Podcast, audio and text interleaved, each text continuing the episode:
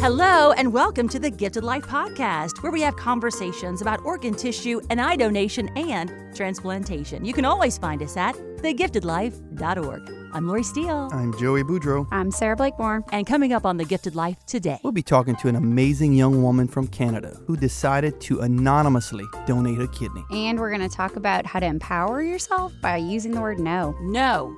How was that? Great. That's coming your way right here, The Gifted Life.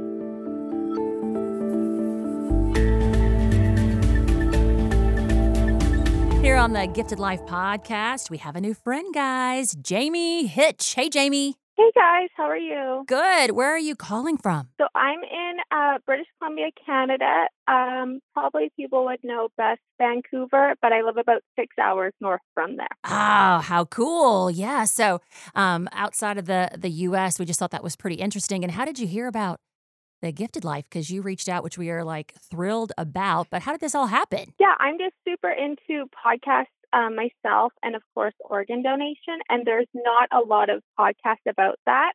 Uh, so you guys were kind of one of the first Google searches, which is great. And I love kind of um, the way you style your podcast, and it's not too controversial because I hate conflict.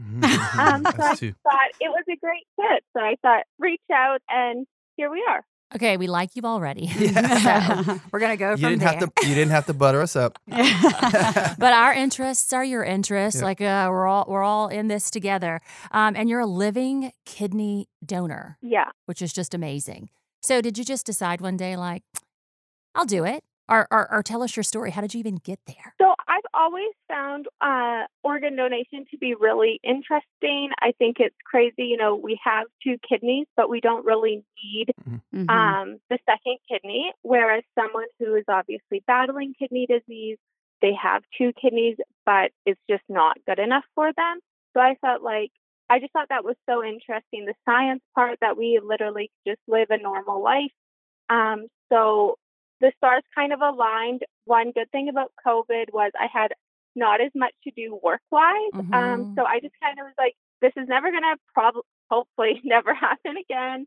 Um, I usually really like to travel and all that, which just wouldn't work with donating Right. um, just because there's so many tests and everything.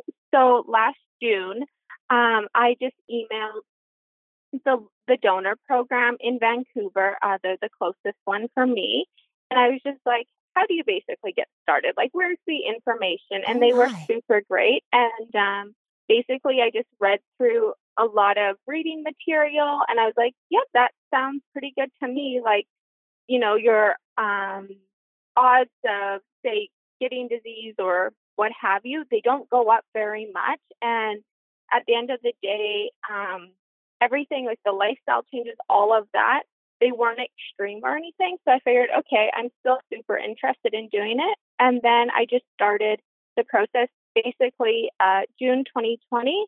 And then I donated in April. I love your accent. I know. It's- where we- I'm like, I feel like I feel like I'm listening to me on the other side. We Joey's sound. a Cajun, Uh, as am I. so so so uh, my uh, kin folks from way back in the day came from Canada as well, but the opposite side. Yeah, right. uh, Acadians. Uh, a few episodes back, so episode 62, we did a, a special on, on Canada, a donation in Canada. We, we talked about the David Foster uh, Foundation and we spoke to a, a, lung surgeon. And we talked about a lot of the contrast and comparisons of, of the systems here uh, compare in, in the United States uh, compared to the system in, in Canada. And of course, we really spoke more on the, the lung side and, and how, you know, for them in general, the, the organ stayed within one province and, and ne- never really moved over from one area to another unless, unless you know, obviously that if there was a, a viable uh, candidate and, and organ somewhere else, they, they tried to match it up, but it was a little different.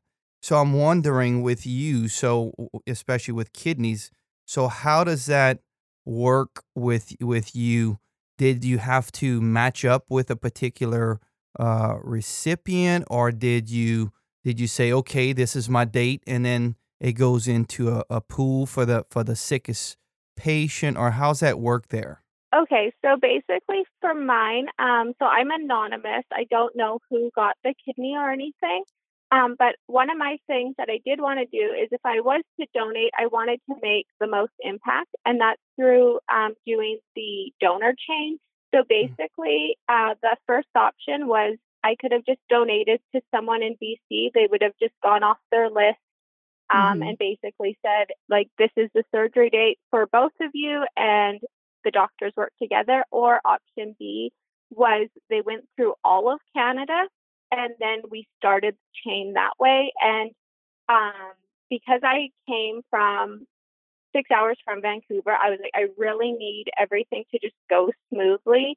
So I was the start of the chain. Um, I felt really selfish saying that, but I was like, I can't, you know, put all this into motion and then all it takes is the person in front of me, something goes sideways with them, and then my whole surgery date is up in the air, mm. right? So I was the first of the chain, so I thankfully had no scheduling issues, but um, my kidney was taken out in Vancouver and they flew it to Quebec, and that's where the recipient is, and they kind of just kept going with that um, with the chain. So if it wasn't for COVID, I would have had to fly personally to Quebec um, and do the surgery and everything there.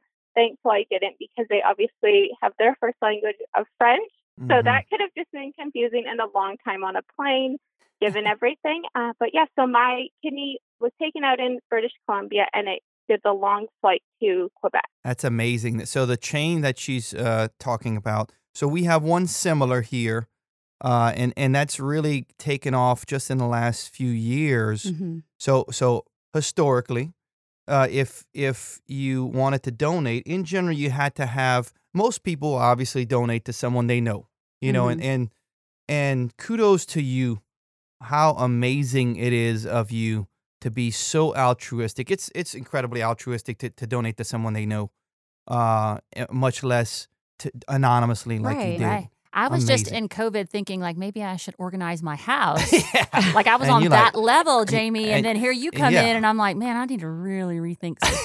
yeah, I mean, I did. I just didn't do enough.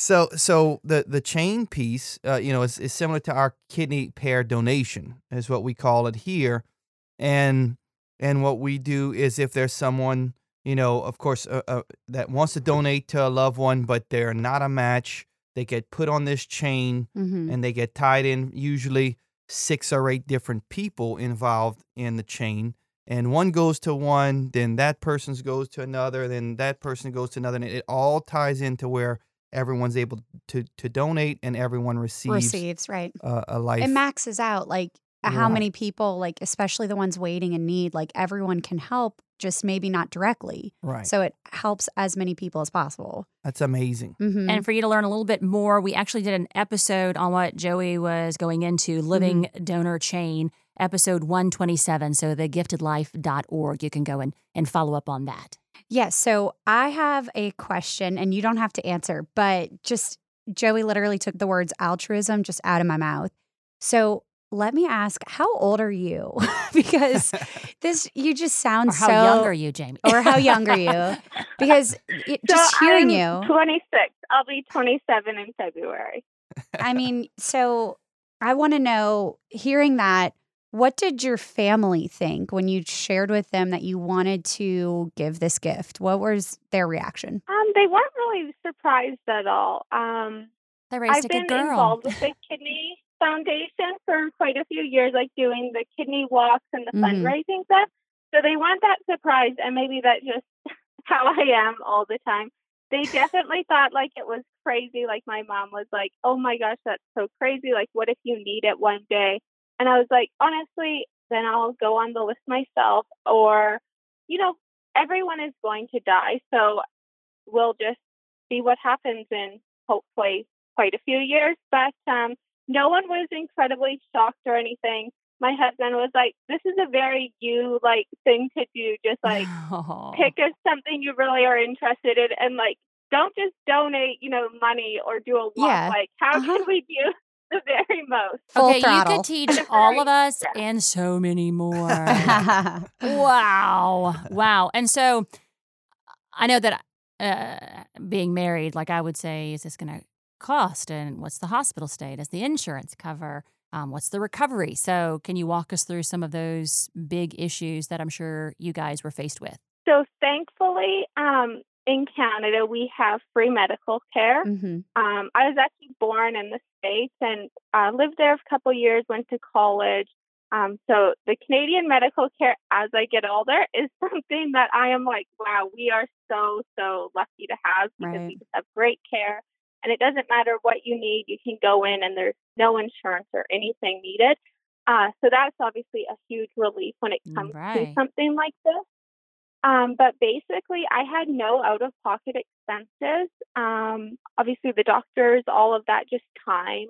Um, I did have to go to Vancouver twice, once in December to do the donor assessment there at their hospital.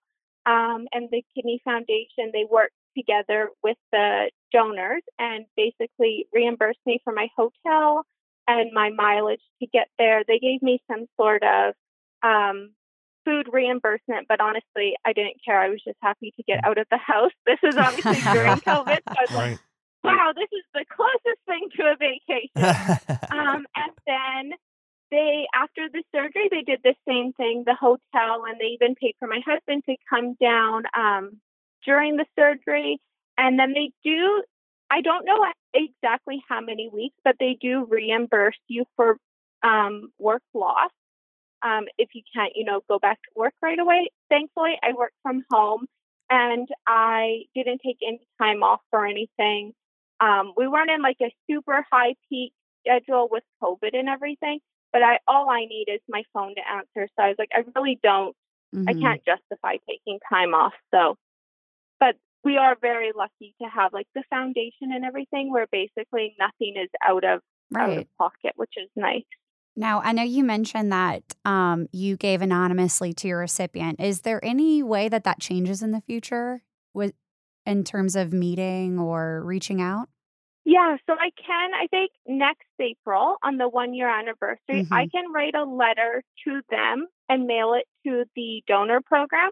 And if they do the same or at any time do the same, then we can know um, who each other are and have that, um, you know, talk or whatever we Mhm. want to do. Um, so yeah, it'll just be time basically and see, you know, if I do it and they do it, Right. I'm like Mila. They'll speak completely French. We'll be on like the Google Translate Mhm. trying to figure out. Would you do it again? Like if you could? Yeah, I would. I mean, I can't, but right, right, right. Sign me up. but No it was such a good experience for you. Um, we- Yeah, there we- was nothing wrong. Yeah, we had an instance where someone was thinking about it, heard a podcast, and kind of went through with it. So I was just thinking if if there's that perfect storm and there's somebody listening and they just need to hear your story, uh, what words of encouragement or what would you say uh, to someone in that position? Honestly, for me and everyone is different, and change can be scary. But it just like it felt like such a positive thing to do. And honestly, when I woke up from the surgery, I I was like, so did they take the kidney? Like, there's Oh. no pain. What is like? I Wow. didn't know if they even had taken it or done the surgery. They did, and it was just like, honestly, if I could do it again, I would in a heartbeat. Like, it really was a. It was such a big thing for the person to receive, but it really wasn't like this huge change or that much work or anything for me. Like a lot of things, if you know, the most mild inconvenience could come up, and I'd be like, oh, it's just not meant to be. But I had to, you know, drive six hours to get there. I had to do all these appointments, and honestly, it it was completely worth it. So Mm. if you're like have that little glimmer of maybe I should do this, you should probably just like just keep checking it up, right? You sound like you're glowing, like you know, you're so ha- like I'm smiling, listening to all of your words with that, which is so amazing. Now, were you a, a registered organ donor going into it? Yeah, I was. So, um, with the Kidney Foundation, with the walks and everything, that's one thing that's just like the extra push. Um, so I was all signed up for that. I'm also signed up in the US for it. So I'm really just signed up at this point. But um, yes, I'm still signed up for that. And, you know, hopefully when that time comes, everything is usable. I would love to just, that's like the one last push, right? To hmm help one last time. Mhm. Now, you've mentioned that you went on the kidney walks and worked at the Kidney Foundation. Where did you like what was the first time you learned about that? And what really was that moment where it like piqued your interest so much so that you got involved? Drew you in, yeah.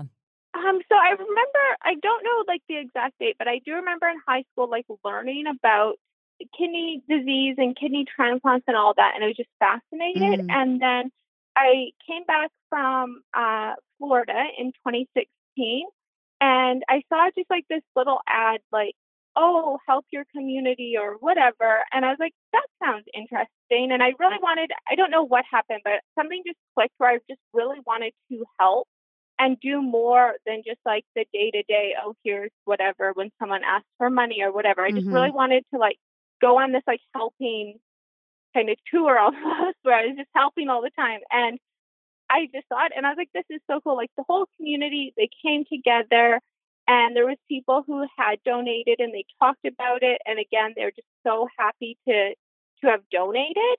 And it was just like a really good positive energy. And I just kept going back year after year, helping organize it and fundraise. And we're a pretty small town. And as far as fundraising went, we were up there with the big cities like Vancouver and all those areas. And I was like, it doesn't really matter where you come from. Like, we have just as much impact. And I just thought that was really cool. And then uh, I want to say 2020, so when the pandemic and everything hit, the walk went virtual. And that was just like, obviously, it had to happen, but it is, it, you really do need those people out there promoting and Mhm. fundraising. It's just not the same virtually, I don't think. Yeah, I agree. And education is key. So I love to hear you say that. And then here, most of our folks uh, uh, will sign up when they're getting their driver's license. So what's like the the main place to sign up where you are, and, and how do people do that? Yeah, so I think and that's like something that's probably not the best is I don't think I've ever signed up while like at the driver driver's license, um, which is just seems like a missed opportunity, right? To not really see any of those signs. There could be, but obviously I don't probably have the best energy or hopefulness going into the driver's license. Um, but it's just really through the kidney uh the kidney walk there. They have the pamphlets and just um, really hitting home on why organ donation is so important. And then I'm pretty sure you can just go online as like if even if you just typed in organ donation and then Mhm. your province, and you can sign up um, online that way. It was super seamless. But we are really missing that like um, key aspect of it because I mean fundraising is important, education is important, but at the end of the day, there's really only one, you know, big treatment, right? hmm So I am so excited to see you at the next in person like kidney walk run. Like, is it switching from virtual to in person? You think coming up sh- shortly? I'm really hoping so. I Can you mean, see we're her out pretty- there? not like hundred percent back to normal, yeah. but we are still, you know, we're more back to normal than we have been. So usually it's in the spring. We've done it in September before as well. So you would think by especially September, we should be able to go back out. Oh, good. So if anybody's thinking about it or hesitant just about donation in general or living donation, um, what's what's your message today? Oh gosh, if you're hesitant about it or unsure, I think just research it more and really understand it. I know that there's people maybe who are hesitant who I've talked to, and a lot of it, there's a lot of like myths almost surrounding it or not enough understanding. I think if you really understand it, you'll have be more likely to be interested in it. Of course, if you still are 100% understanding of it and you still don't want anything to do with it, by all means, that's your choice, right? But I think you can never go wrong with like learning more about Mhm. something. So, Jamie, you touched upon a couple things. Uh, one, you know, the the fact that Canada's got such a wonderful plan, uh, that free healthcare, and we all uh, we're all very jealous over here that uh, have uh, high premiums and insurance uh, costs and and everything else. But uh, just to reiterate for those listeners out there, it is there is no cost uh, here as well in the United States uh, to donate a kidney. That's picked up the majority of kidney costs, and I know we've talked about that in other other uh, episodes, but the majority of, of costs associated with kidney disease are picked up by Centers for Medicare and Medicaid Services or, or CMS, Medicare and Medicaid funding, Mhm. and uh, which is most you know mostly public uh, funding. So the other thing that you, you mentioned about you know uh, or you talked about you know, if if there was a chance you may need later on here in the United States, one of the recent changes uh, that UNOS United Network of Organ uh, Sharing uh, has has made one of the policy changes in the last couple of years has been that if you donate a kidney uh, as a living donor, you automatically, if something would come up later on in life, uh, and you would need a, a a kidney at that point, you automatically get bumped to the top of the list. Mhm. So, uh, so I'm I'm not sure, Jamie, if that's the way it is yet there, but I would assume, you know, because again, a lot of the things that we do here, I see, you know, following very closely after in, in Canada that, that that's going to be uh, how it's going to uh, take place over the next few years. Yeah, I think um, the doctors and surgeons mentioned something like that. Mhm. Uh, I don't think there's like a very set in stone yet, Mhm. but I do know if you obviously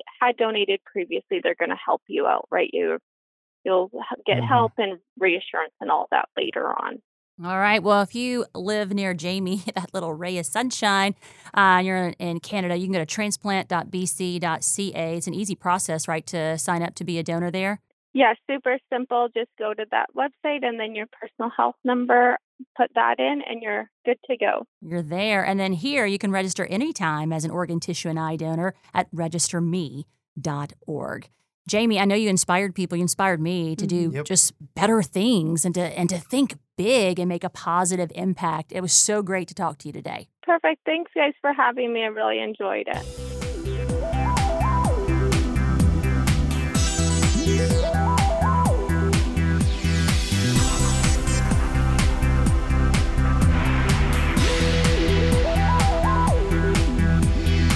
Here on The Gifted Life, we take a moment for mental health. We'll be learning about something that my daughter already knows about What is it?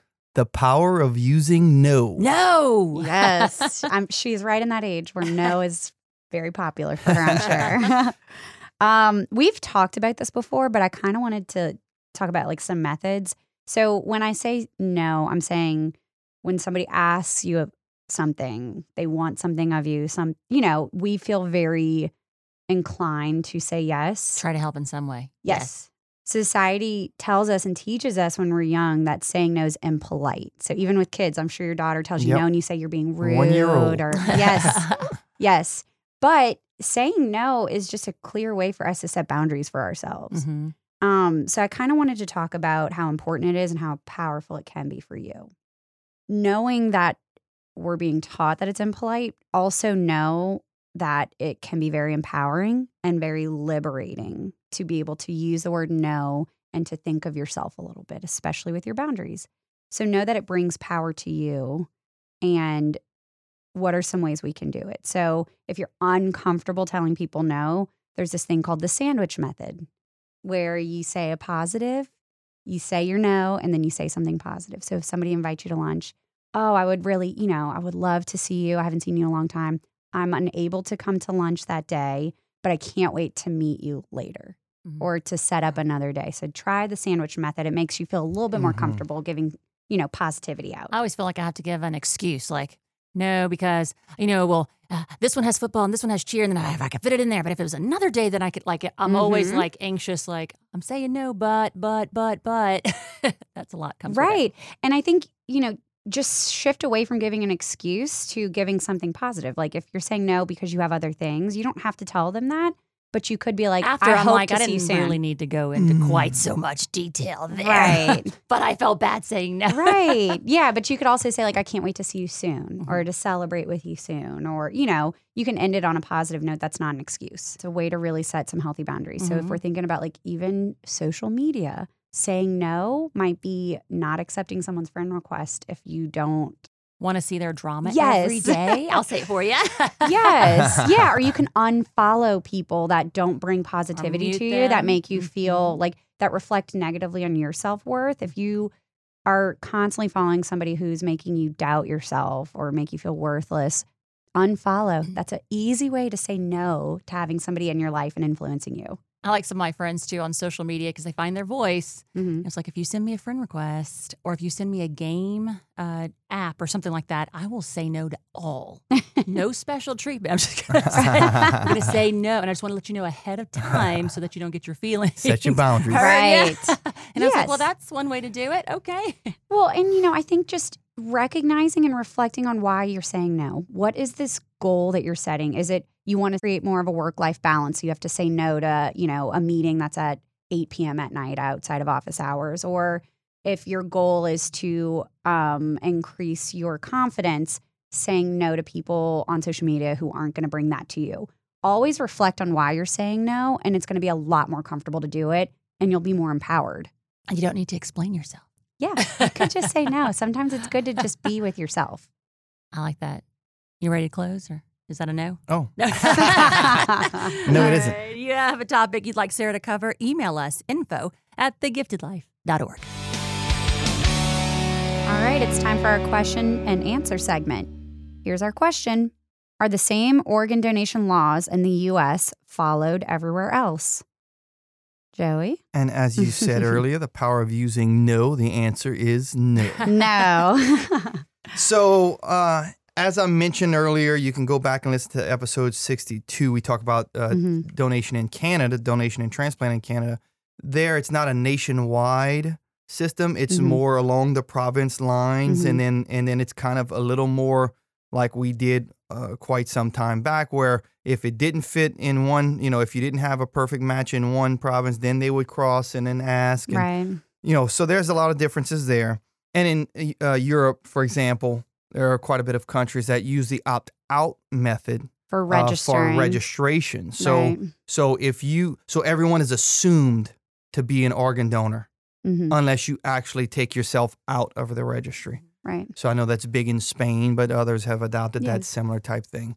And then we've t- uh, talked to others in, in different countries who are uh, pretty much just starting to uh, cultivate their donation and transplant. They're way behind us, you know, Mm-hmm. as far as uh, you know where we stand in allocation policies and things like that. So they're learning a lot from us in different parts of the world. So it's very different. You, I would suggest you do a Google search for your Right. own at your own, uh, you know, to see what your own country's policies are. It shouldn't be very difficult to find, though. And we hear that from a lot of our guests. Google is your friend. Yep. Research, ask questions, ask from those around you. All right, maybe you have a question for us. You can always give us a call 504 648 3477.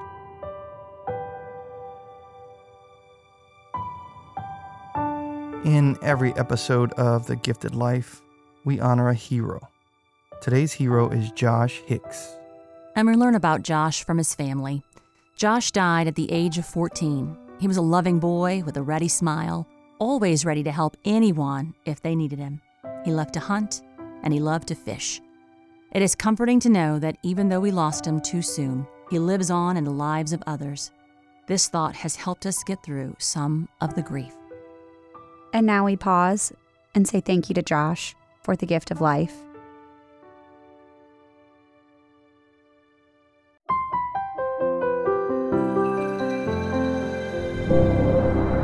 And that is episode 176 of The Gifted Life, guys. Thanks for listening. And remember, you can always register as an organ, eye, and tissue donor anytime. Registerme.org. Very special thanks to Jamie Hitch, not only for coming on and sharing her story, but for being such a wonderful person. She said she's An 26, inspiration. Ugh. 26 years old. I'm- Wow. I'm, you know, I can't imagine when I was that age. I know that's closer to Sara's age, so she can relate a little bit better. But being that age and being able to see beyond yourself just as she does, it's and just want to make the greatest positive impact. Yeah. So amazing. All right. Thanks to Jamie. And also uh, tell your friends about this podcast and others. The best place to find us is on our website, thegiftedlife.org. That's where they can find this episode and many others. You can listen on any platform that you listen to your podcasts, whether it's iHeartRadio, Spotify, Apple. If you do listen on Apple, go ahead and give us a five star rating, review us, and subscribe so that others can find us. On social, guys, our Facebook is The Gifted Life Podcast. You can also follow us on Twitter and Instagram at Gifted Life Pod. Our ask is that you share this podcast, you share the information that you learned, and you go out and do something you wouldn't normally do to help us make life happen. Have a good one.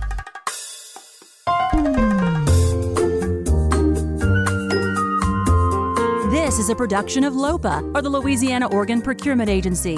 The Gifted Life is hosted by Lori Steele, Joey Boudreau, and Sara Blakemore. Our executive producer is Kirsten Hines. Producer is Shalon Caraway. Intern is Rebecca Ranum, and we are recorded, engineered, and mixed in our Covington, Louisiana studio by Troy Perez.